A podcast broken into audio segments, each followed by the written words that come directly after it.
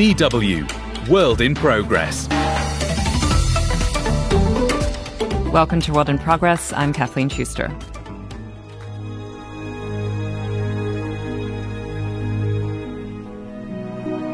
On this week's show, we're traveling to the North Pole alongside reporters Sven Weniger and Jörn Freienhagen, who recently boarded a ship headed in that direction. The ship, the Commandant Charcot, is unique in more ways than one.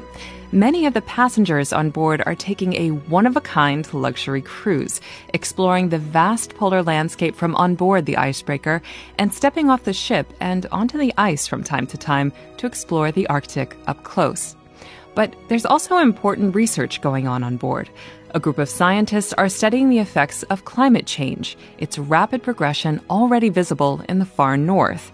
In fact, the Arctic is warming at an alarming rate, four times faster than what we've seen across the globe over the past 40 years. That's according to a recent study in the publication Communications Earth and Environment from this year. But it's not just the heat from climate change that's cause for concern diplomatic tensions have flared over the war in Ukraine, putting cooperation between these researchers and their Russian colleagues on ice, as it were. Sven Weniger and Jörn Freienhagen have more. Their report is presented by Anke Rasper.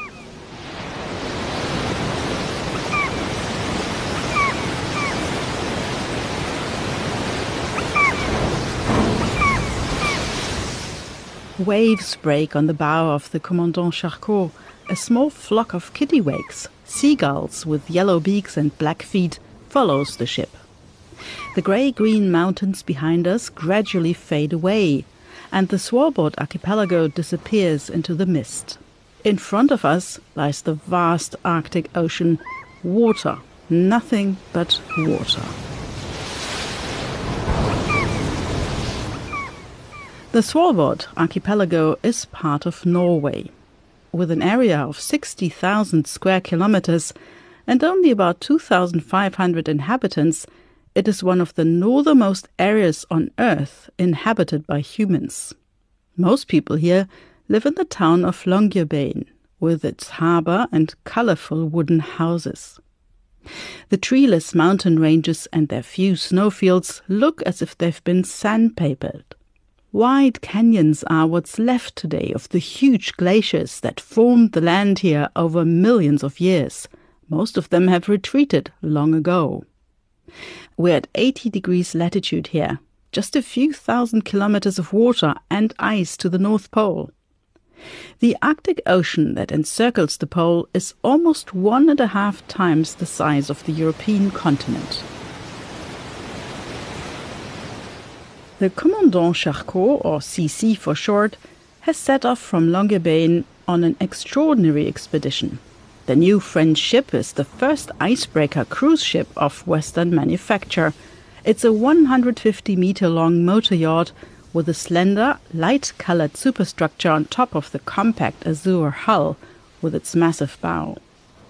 The state of the art LNG and battery powered ship is on its way to the North Pole with 126 passengers on board, including a group of international scientists. They were invited by the shipping company Ponant to conduct climate research during the 14 day voyage. A unique opportunity, says Marcel Nikolaus. Measuring ice properties, especially the thickness of the ice along a route from Spitsbergen to the North Pole, and doing it again and again is of course of the utmost interest to us, because you rarely get to go there. Marcel Nikolaus, a man in his late 30s with short hair and a three day beard, is a sea ice physicist and climate researcher at the Alfred Wegener Institute, Helmholtz Center for Polar and Marine Research in Bremerhaven in Germany. I mainly work on sea ice, that means the frozen ocean and snow, and I research how it's changing in the Arctic and the Antarctic, and what significance that has for our climate. That's why the ship has two labs and a special device known as the Sea Ice Monitoring System, SIMS for short, to measure ice thickness. Ja, wir haben voraus circa 5 Meter vor dem Bug in ungefähr 10 Meter Höhe. We have an electromagnetic system hanging about 5 meters in front of the bow. It consists of two coils on the right and left, and these two coils create an electromagnetic field, and this induces a response field in the water, and depending on how far away the water is from it, it is larger or smaller. And now the sea ice comes into play. Sea ice is much less salty than the salt water below it, and the bottom line is that we measure the distance to the salt water. So if we now have two meters of sea ice at the top of the ocean, the salt water is, so to speak, two meters further away. And if we measure at the same time the distance with a laser from the top of the ice, then we get two distances the distance to the top of the ice and the distance to the bottom of the ice. And the difference determines the ice thickness. The scientific team also includes a German geophysicist as well as a Canadian plankton expert, a French climate researcher from the European Space Agency ESA, and a scientific drone pilot.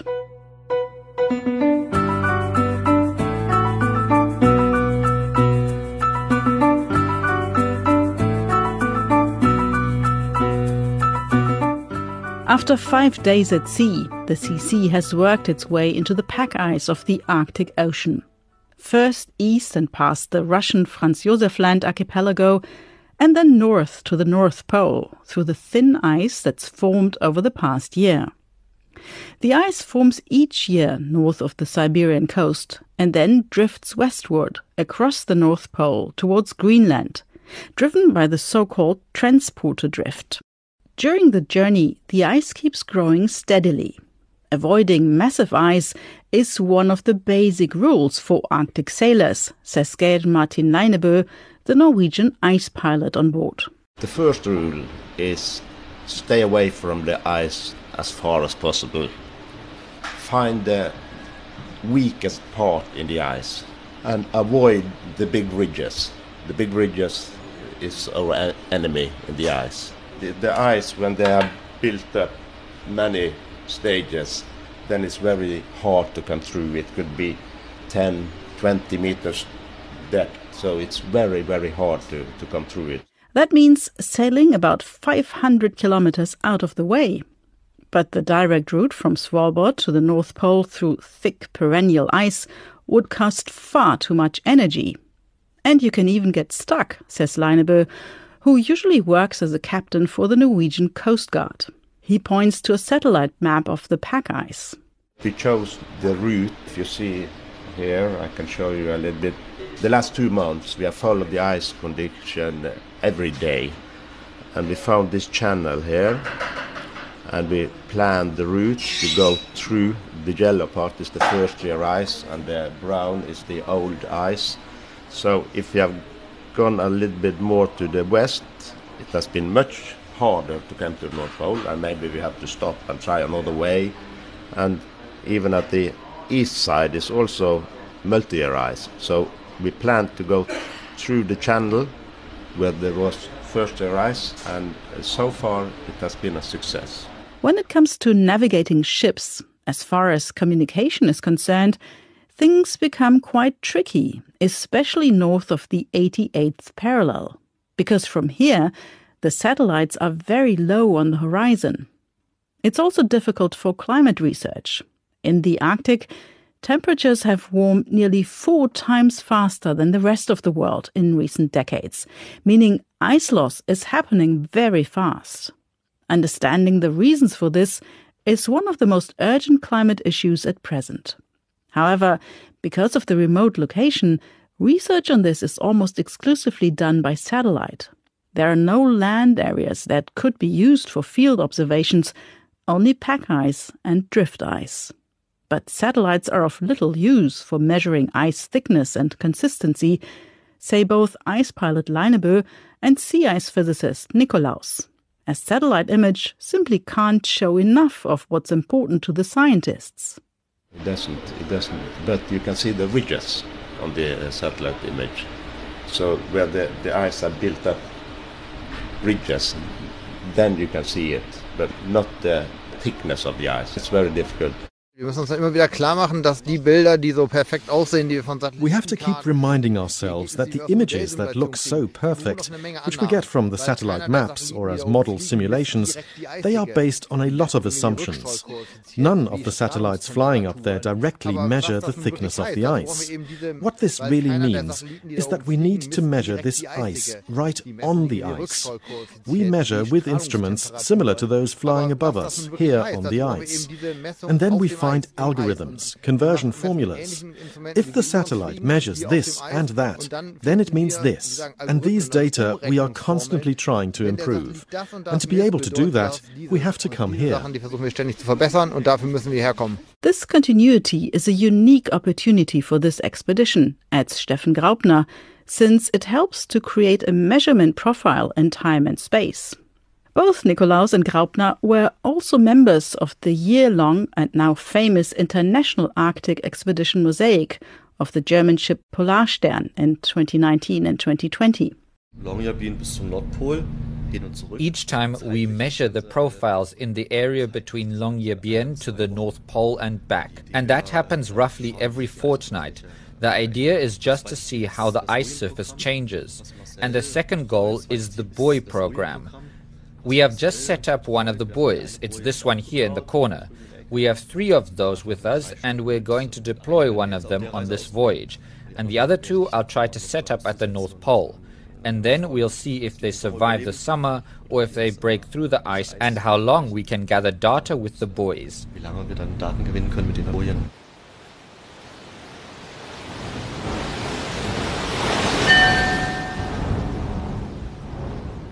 The pack ice around the North Pole is constantly losing volume because of climate change and rising temperatures. Sea ice in the Arctic has decreased by almost half in the last 50 years. Every year, the ice surface decreases by another 8%.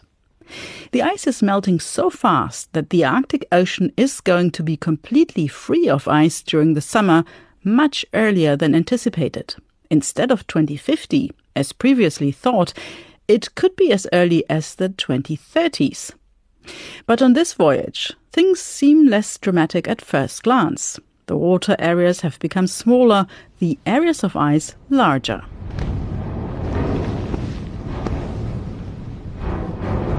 Unlike in winter, when thick pack ice blocks pile up, mounting to high ridges of press ice, the sea ice now appears from the ship's outer deck to be an endless expanse.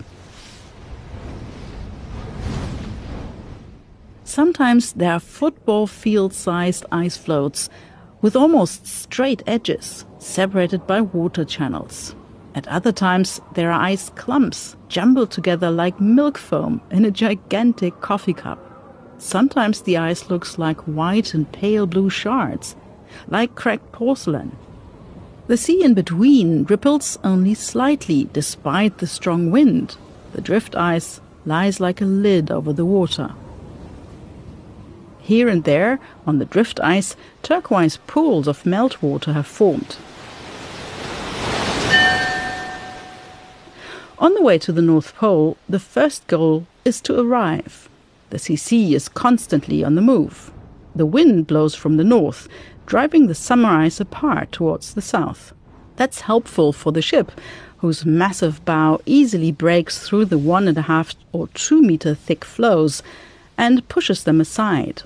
At 89 degrees north, the ship's helicopter is loaded with instruments for the first time.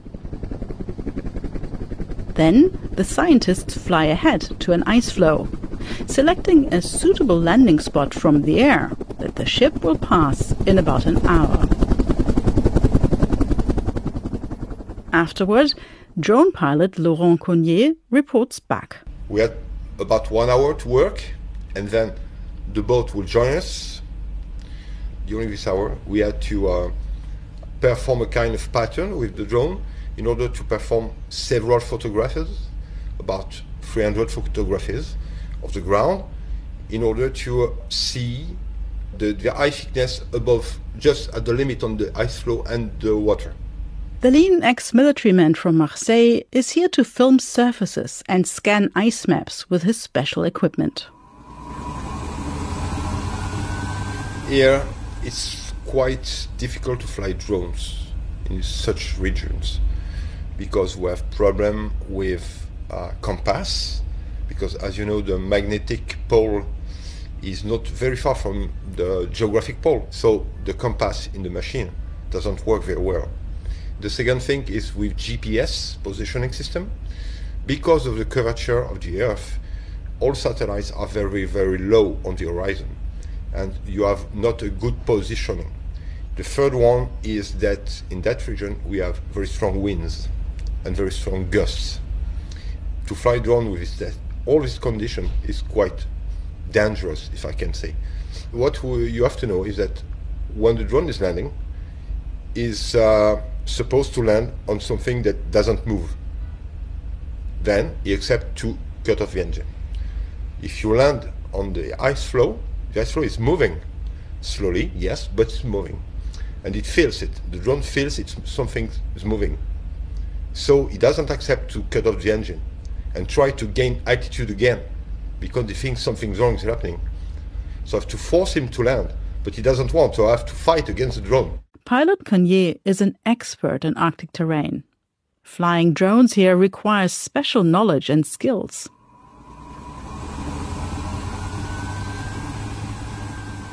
Balancing the work of the science team and the operations of a cruise ship is a logistical feat. The cruise ship's itinerary has to be adhered to, and at the same time, it stops for seawater sampling, setting down buoys, and drone operations have to be incorporated. Helicopter flights have to be coordinated with the route. The researchers are always on standby and ready to immediately take advantage of every opportunity that presents itself. They're on standby for 24 hours because now, in midsummer, it's daytime around the clock in the far north. Daphne Bouiron is a trained glaciologist and Ponant's science officer. She's in constant contact with the bridge of the CC. Yes, it's big coordination work because we try to have good communication with passenger about what is happening and all the logistic staff around and help for the technical uh, issue as well. So it's like big uh, various job. Daphne Bouiron also coordinates the lab work on board. The two lab rooms are each about 40 square meters. The equipment is available to all researchers. Both the wet lab and the dry lab are located in the belly of the ship, directly above the waterline. The noise of machinery roars in the corridors. So now we are in the wet lab. So it's one of the two rooms uh, for science, the one where we can be wet it's uh, the one where you have the, a door that opens directly on the outside. So if we want to launch some uh, buoys or if we want to collect some water, we can from here. And uh, you have two big uh, fridge, one with minus 20 temperature and the other one is minus 80, is to be able to store some uh, precious samples uh, for the scientists and they want to keep it cold. And on the left you can see this big box with a lot of instrument inside running by itself. Uh, it's called a FerryBox. It has been designed uh, to be able to be on any opportunity ships, not only tourism but also like commercial ships or fishing ships, uh, everywhere in the world to collect data, simple data about temperature, salinity, and oxygen. On July the 14th at 6:07 p.m., the time has come. 344 men and women on board the CC Become members of the exclusive club of people who have reached the geographic North Pole.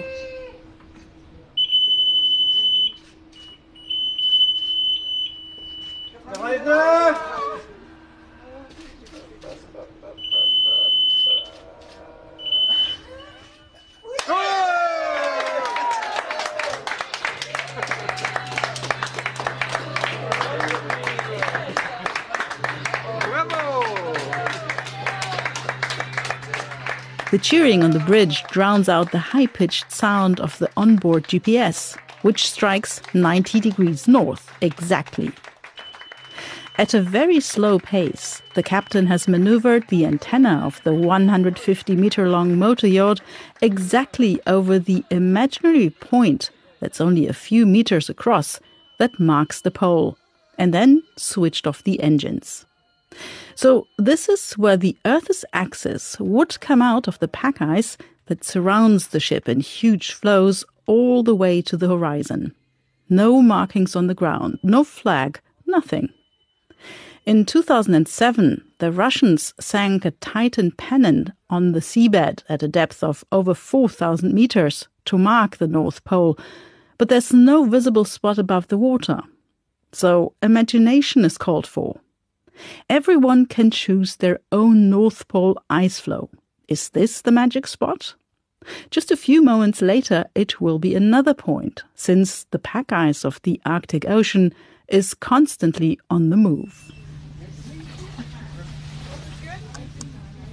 At this point, passengers are allowed to leave the ship and explore the ice.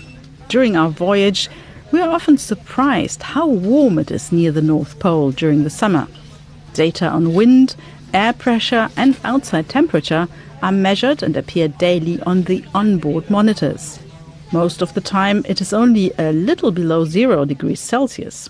Yet the wind is merciless and pushes the wind chill index, the perceived cold, down to minus 14 degrees.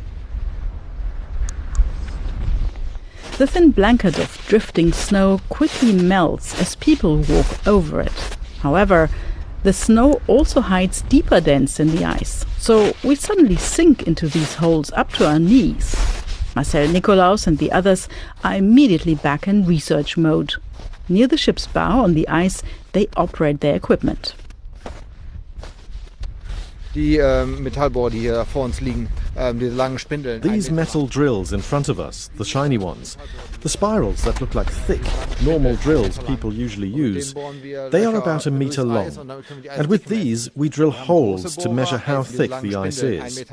We also have these large ice core drills over here. They're cavity drills. That means once I've drilled, I get a bar of ice left in the middle of this drill. And I can take that out and cut it into pieces to study. For example, we measure how much salt there is and the temperature. You can also melt it and see what lives in it. Oben kommt das Verbindungsstück zum Akkuschrauber dran.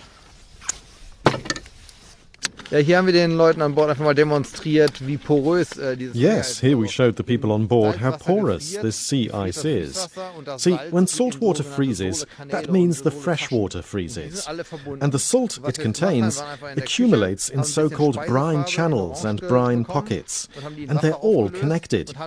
So we went to the kitchen here on the ship and got some orange food colouring. We dissolved that in the water and then dripped this orange water on top of the ice core.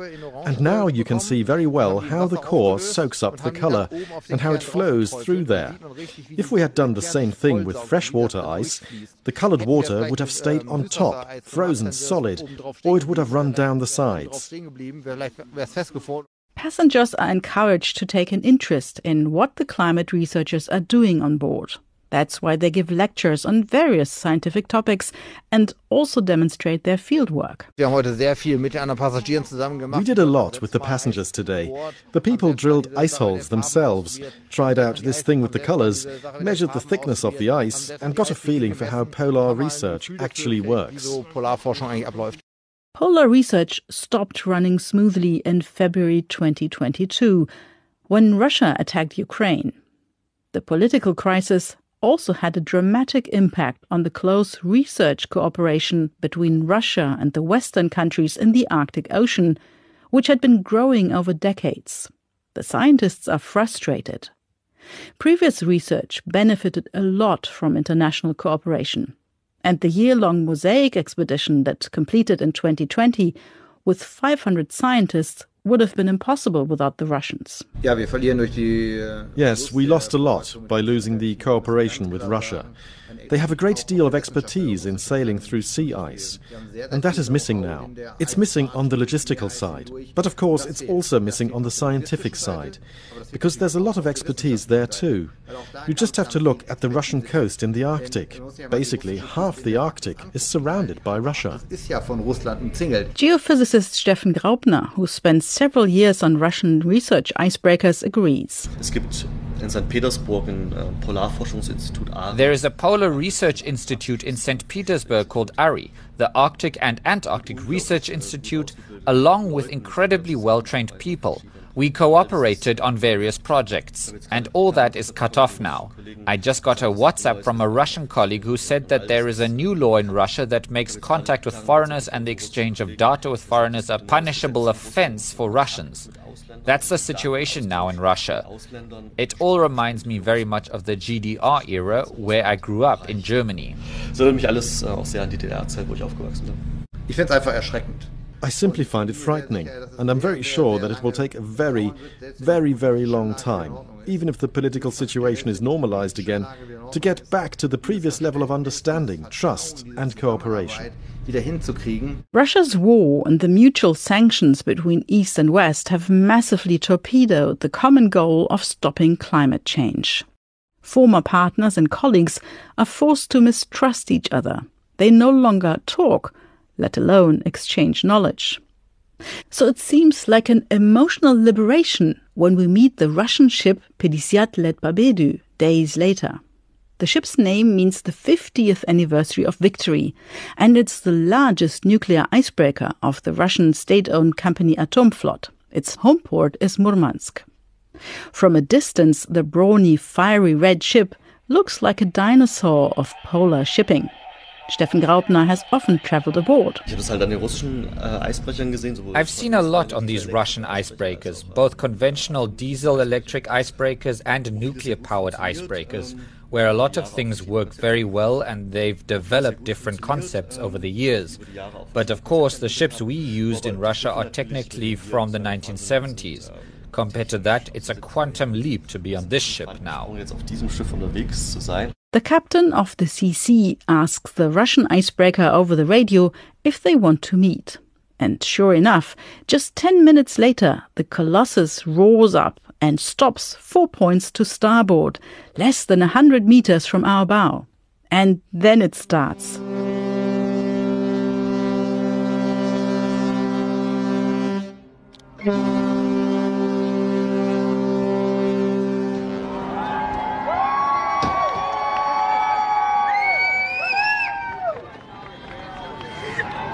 Cheers erupt on both sides. Crew and passengers jump up and down on our helideck. We wave French flags, laugh like children. Everyone's exuberant. There are beaming faces on the bridge, too. On the other ship, the same thing happens. The outer decks are full, blue flags greet us. Both icebreakers sound their ship's horns.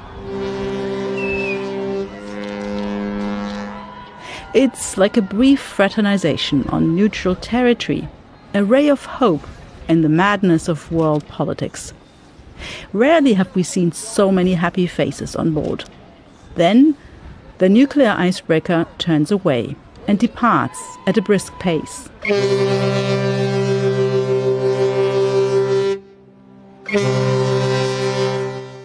And something that our Norwegian ice pilot, Geir Martin Leinebø, said sticks in our minds.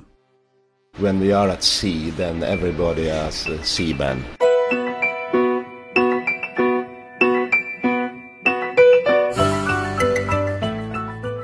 Sven Weniger and Jörn Freienhagen with that report. It was presented by Anke Rasper. You're listening to World in Progress with me, Kathleen Schuster. And now a brief message from DW's Environment podcast, On the Green Fence. Are you worried about the state of our planet? Me too.